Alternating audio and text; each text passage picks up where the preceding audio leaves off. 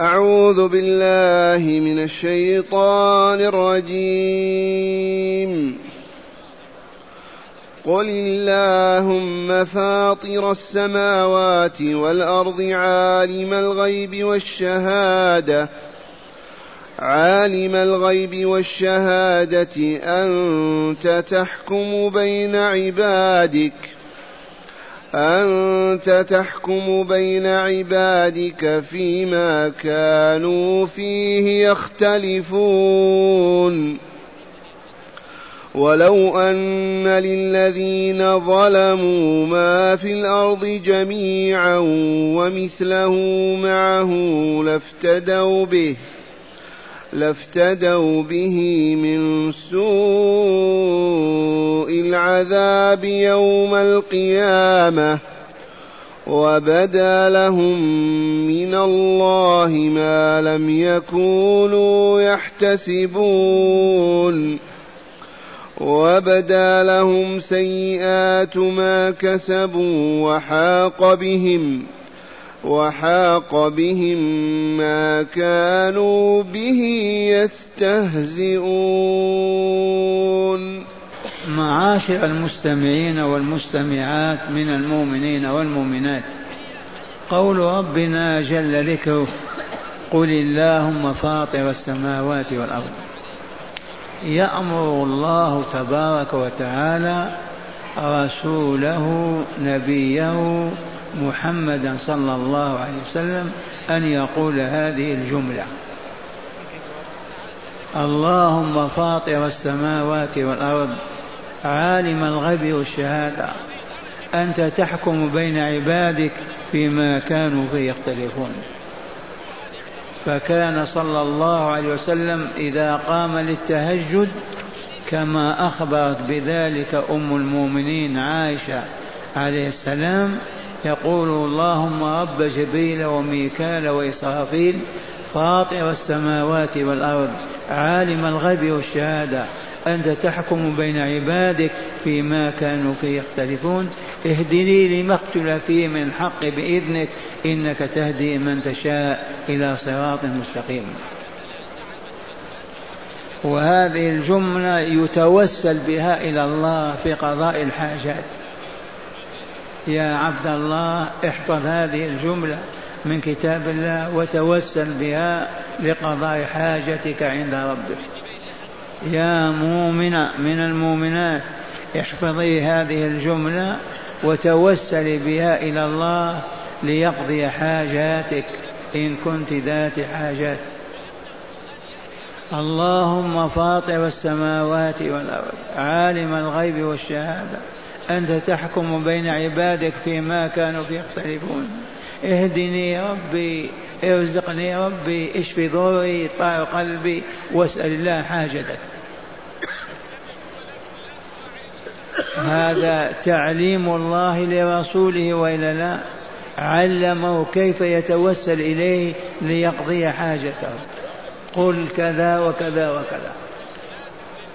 قل اللهم وأصل اللهم يا الله. حذفت الياء ياء النداء لأن الله قريب ما هو ببعيد منا؟ يسمعنا كيف ما قلنا. واستبدل عنها بكلمة ال اللهم. الميم في آخرها. يا الله فاطر السماوات والأرض أي خالق السماوات والأرض. فطر بمعنى خلق على غير مثال سابق. الفاطر الذي يوجد الشيء على غير مثال سبق ذلك. هذا الفطر. فاطر السماوات والأرض عالم الغيب والشهادة. يعلم ما غاب عن عيوننا وما استطعنا أن نراه ولا نبصره ولا نشعر به. وعالم الشهادة التي بين أيدينا نشاهدها. عالم الغيب والشهادة. أنت وحدك لا غيرك تحكم بين عبادك. المؤمنين والكافرين الموحدين والمشركين الطاهرين الطيبين والخبثاء المفسدين. أنت تحكم بينهم فيما كانوا فيه يختلفون في دنياهم وهذا الحكم يوم القيامة. هكذا يعلم الله تعالى رسوله هذه الكلمات الطيبة ليقضي بذلك حاجته. بهذا يتوسل المتوسلون إلى الله تعالى في قضاء حوائجهم. اللهم فاطر السماوات والأرض عالم الغيب والشهادة أنت تحكم بين عبادك فيما كانوا فيه يختلفون. اهدني يا ربي هب لي كذا أعطني كذا اكشف ما بي منظور انصرني على كذا وهكذا واسأل حاجتك. هذا هو التوسل. ما هو التوسل بحق فلان وجاه فلان؟ الذي عاشت عليه أمة الإسلام قرونا عديدة. التوسل اللهم إني أسألك بحق فلان وأسألك بجاه فلان. ومن ذا الذي له حق على الله؟ والله لا وجود له. من هو الذي يكون حق على الله؟ ساعد الله في الخلق أعانه على التكوين على الإيجاد كيف له حق هذا؟ وأبشع من ذلك بجاه فلان. أسألك بجاه فلان. من فلان هذا الذي له جاه عند الله؟ وقد قلت غير ما مر والزوار كرام هذا من دس وخداع اليهود المضللين لنا. حرمون من التوسل إلى الله بما من شأنه أن يستجيب الله لنا ويعطينا حاجاتنا. صرفونا عن صلاة الليل عن صلاة الضحى عن الذكر والدعاء عن تلاوة كتاب الله عن الإحسان إلى المؤمنين والمؤمنات عن سد حاجاتهم هذه التوسل هذا التوسل كله غطوه. وما تركوا لنا إلا أعطني بحق فلان وجاه فلان. هل فهمتم هذا؟ أقسم بالله لكما سمعتم. وهذا الإمام أبو حنيفة رحمه الله الإمام الأعظم يقول الذي يسأل الله بحق فلان كفر. لأنه جعل لله للفلان على الله حق. كيف يكون للعبد على الله حق؟ هذه الآية الكريمة احفظوها وتوسلوا بها إلى الله.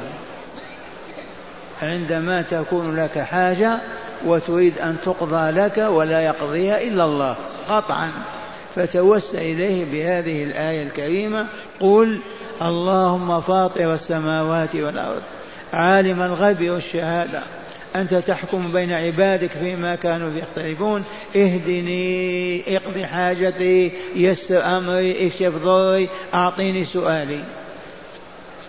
هكذا يقول تعالى لمصطفاه صلى الله عليه وسلم قل وهذا فعل أمر قل ماذا نقول يا ربي؟ قال قل اللهم أي يا الله فاطر السماوات والأرض خالقهما وموجدهما عالم الغيب والشهادة تعلم الظاهر والباطن أنت تحكم بين عبادك فيما كانوا فيه يختلفون. فاقض حاجتي.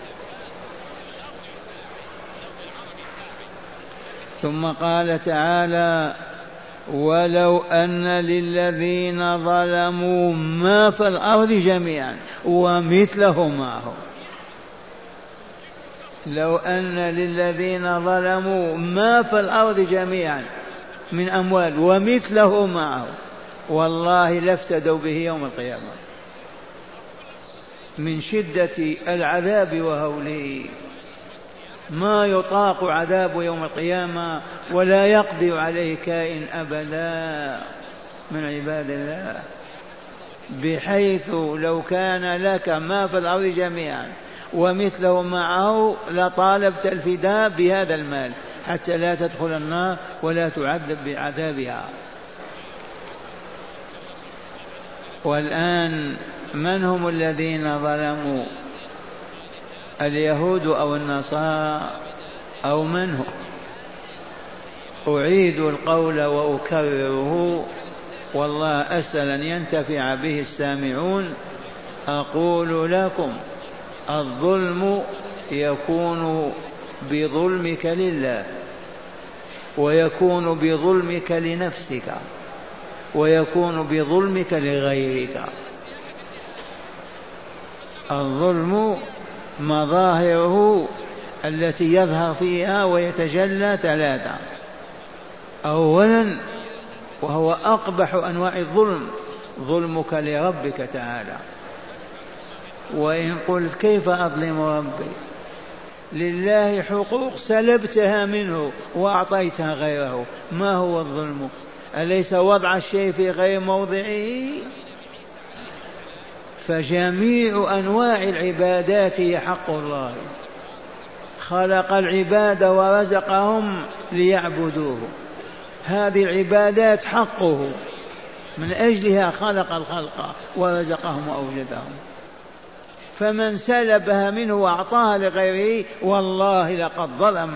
أفظع أنواع الظلم وأشره. ولهذا يقول تعالى في كتابه العزيز في آيتين من كتابه إن الشرك لظلم عظيم. إن الشرك لظلم عظيم.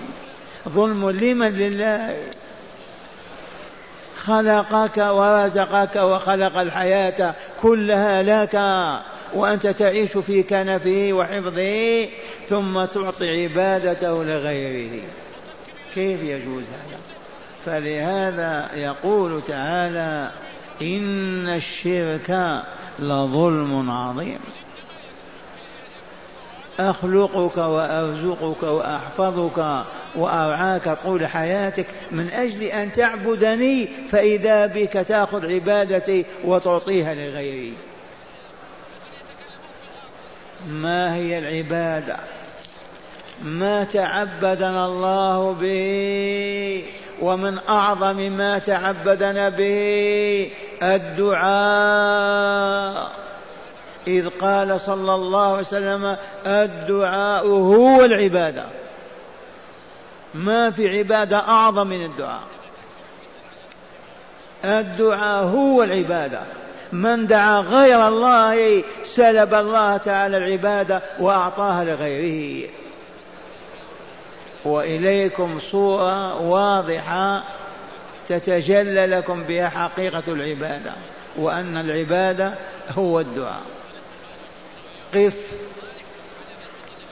ارفع يديك إلى الله. التفت إليهم. هذا والله لعبد والله لفقير. لولا فقره ما رفع يديه يسأل حاجته. ثالثا رفع يديه إلى من؟ إلى من فوقه؟ إلى الله فوق عرشه باين من خلقه. رابعا يقول يا ربي يا ربي يا ربي لولا علمه أن الله يسمع نداءه ما ناداه ولا قال يا رباه علم أن الله يراه ويرى كفيه المرفوعتين إليه ويرى فقره وحاجته ويسمع نداءه. وأخيرا لو كان غير الله يقضي حاجته ويعطي له لقال هكذا أو هكذا لكن ليس إلا الله. فلهذا الدعاء هو العبادة. من دعا غير الله أشرك بالله ومأواه جهنم وبئس المصير. وعرف هذا أعداء الإسلام. فجعلوا المسلمين عباد الله يدعون غير الله. يا مولاي إدريس يا سيدي عبد القادر يا فاطمة يا حسين يا رجال البلاد يا أولياء الله. يسخط الله هذا ويغضبه عليهم. من وضع اليهود والنصارى والمجوس. يقف أحدهم على القبر يا سيدي فلان يا كذا يا كذا. ينادي يسمع. يعلم أنك فلان واقف على قبره يستطيع أن يمد يده إليك ليقضي حاجتك. كيف يجوز هذا؟ كيف يفعلونه؟ والله من أندونيسيا شرقا إلى موريتانيا غربا. وهم يدعون أصحاب القبور ويستغيثون بهم وينادونهم. من فعل بنا هذا؟ قولوا أعداء الإسلام اليهود والنصارى والمجوس حتى نهبط وهبطنا ثم علوننا وحكمونا وسادونا وقهرونا وأذلونا.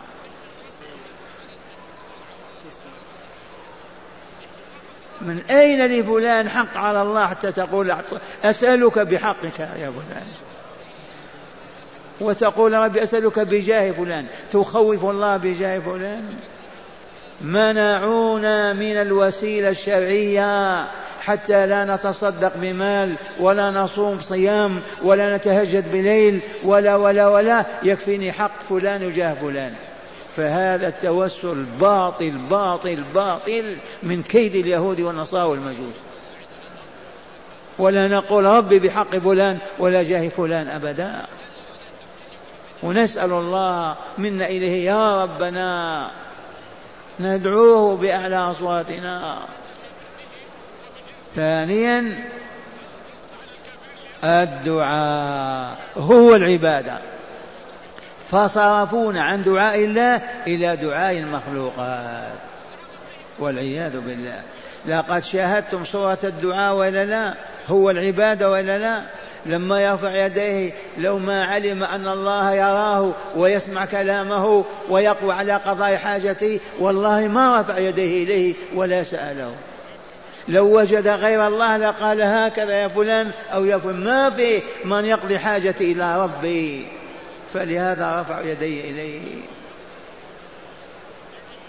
الظلم الثاني ظلمك لنفسك. نفسك طاهرة مشرقة كهذه لما نفخها الملك في جسمك مشرقة كضوء الشمس. فاحفظ إشراقها ونورها. فإذا أنت تصب عليها قناطير الذنوب والآثام قضيت على طهرها سودتها خبثتها نتنتها أصبحت عافنة لا يرضاها الله ولا يسمع أن تعرج إليه.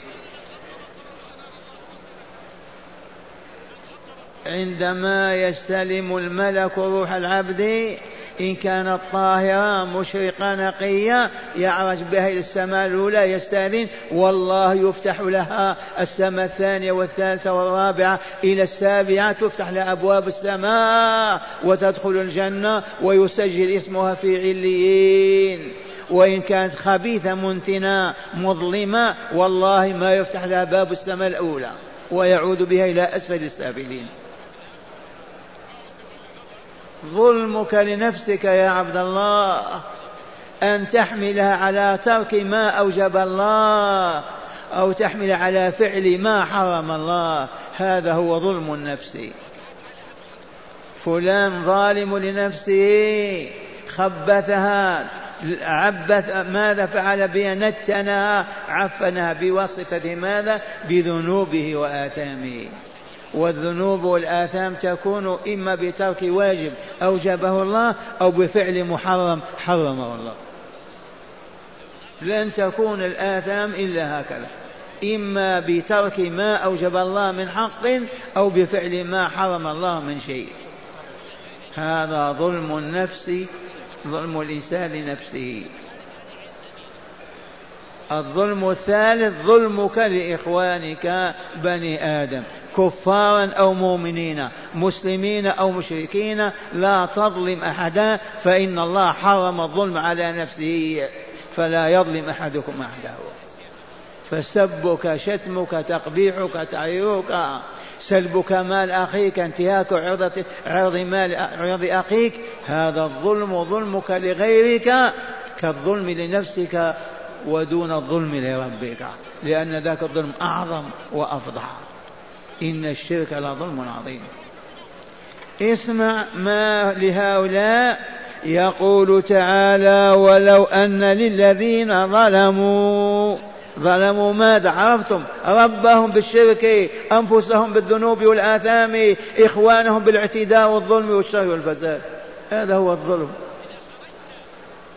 لو أن للذين ظلموا ما في الأرض جميعا من أموال ومثله معه لافتدوا به من سوء العذاب يوم القيامة. والله العظيم. لافتدوا به من سوء العذاب يوم القيامة. وبدا لهم من الله ما لم يكونوا يحتسبون. وبدا وظهر لهم من الله شاهدوا الجحيم ولهبها شاهدوا السلاسل والأغلال شاهدوا شاهدوا شاهدوا. وظهر لهم بعد ذلك ما كانوا يحتسبون. وهنا لطائف. من الناس ممن يحتسبون يسخى ويستهزي ولا يقول لا عذاب ولا جحيم ولا كذا. وهذا هو الملحد العلماني والبلشفي الأحمر. ما فيه لا جنة ولا نار ولا عذاب ولا سعادة.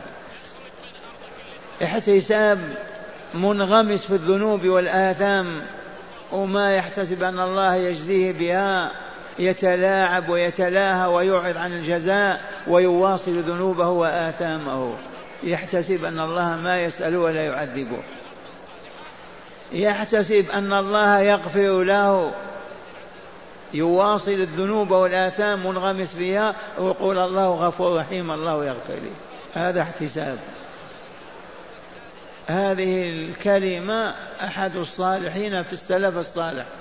عند مرضه الذي مات فيه سألوه ما لحيرتك؟ قال ما عندي أعظم من هذه الآية الكريمة. وبدا لهم. ما لم يكونوا يحتسبون. وبدا لهم سيئات ما عملوا ما كسبوا. ظهرت لهم سيئات ما كسبوا. الآن ما تظهر للظالمين أبدا سيئاتهم ولا للمفسدين ولا لكن تظهر يوم القيامة. لما تلوح حقائق العذاب وما لا بد منه تتجلى لهم هذه الحقيقة. وبدا لهم سيئات ما, كسب ما كسبوا وحاق بهم وأحاط بهم ما كانوا به يستهزئون. وهذه الآية تتناول أولا الكافرين والمشركين والظالمين. والله تعالى أسأل لا نكون ظالمين ولا مشركين ولا آثمين.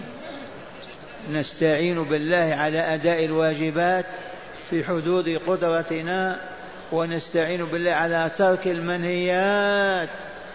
وليس في المنهيات ما يجب عليك أن تعمله أبدا لأنه ترك وإهمال فقط. لكن الواجبات قد تعجز عن فعل الواجب. أما المنهيات تنتهي وتبتعد عما حرم الله من النظر المحرمة إلى الكلمة بلسانك ولا يضرك ذلك. والآن مع هداية الآيات. بسم الله والحمد لله. والصلاة والسلام على خير خلق الله سيدنا ونبينا محمد وعلى آله وصحبه. وسلم. من هداية هذه الآيات أولا مشروعية اللجوء إلى الله تعالى عند اشتداد الكرب وعظم الخلاف والدعاء بهذا الدعاء وهو اللهم رب جبريل وميكائيل وإسرافيل فاطر السماوات والأرض عالم الغيب والشهادة أنت تحكم بين عبادك فيما كانوا فيه يختلفون. اهدني لما اختلف فيه من الحق بإذنك. إنك تهدي من تشاء إلى صراط مستقيم. إذ ثبتت السنة به. ثانيا. ثانيا جاء في آه، النهر ما رواه مسلم عن عائشة أن النبي صلى الله عليه وسلم كان يستفتح به صلاته من الليل. وروي عن سعيد بن جبير أنه قال إني لأعرف آية ما قرأها أحد قط فسأل الله شيئا إلا أعطاه إياه. قوله جل وعلا قل اللهم فاطر السماوات. أعيد لهم هذه الرواية يستفيدون منها. روى مسلم عن عائشة. روى مسلم. عن عائشة رضي الله عنها أن النبي صلى الله عليه وسلم كان يستفتح به صلاته من الليل. نعم. وروي عن سعيد بن جبير أنه قال إني لأعرف آية ما قرأها أحد قط فسأل الله شيئا يعني إلا أعطاه, إلا أعطاه إياه. قوله قل اللهم فاطر السماوات. هذه الآية يقول ما سأل الله العبد بها شيء لأعطاه متوسلا بها إلى الله عز وجل. اللهم فاطر السماوات والأرض عالم الغيب والشهادة أنت تحكم بين عبادك فيما كانوا فيه يختلفون. ما توسل بأحد الله إلا وقضى الله حاجته. نعم. ومن هداية الآيات بيان عظم العذاب وشدته يوم القيامة وأن المرء لو يقبل منه فداء لافتدى منه بما في الأرض من أموال ومثله معه. وجاء في النهر روي أن محمد بن المنذر جزع عند موته جزعا شديدا وقيل له ما هذا الجزع؟ قال أخاف آية من كتاب الله وبدا لهم من الله ما لم يكونوا يحتسبون. كما سمعتم. جزع وتألم ما لك ما أصابك. قال آية من كتاب الله. وهي قول الله تعالى وبدا لهم من الله وبدا لهم ما لم ي... من الله ما لم يكونوا يحتسبون. ظهر لهم ما لكم يعدونه ويحتسبونه. وأخيرا التحذير من الاستهزاء بأخبار الله تعالى ووعده ووعيده. التحذير من الاستهزاء بالله تعالى وبوعده ووعيده بشرعه بأنبيائه بصالح عباده. ويل الذين يستهزئون بالله ويسخرون منه. ويل لهم.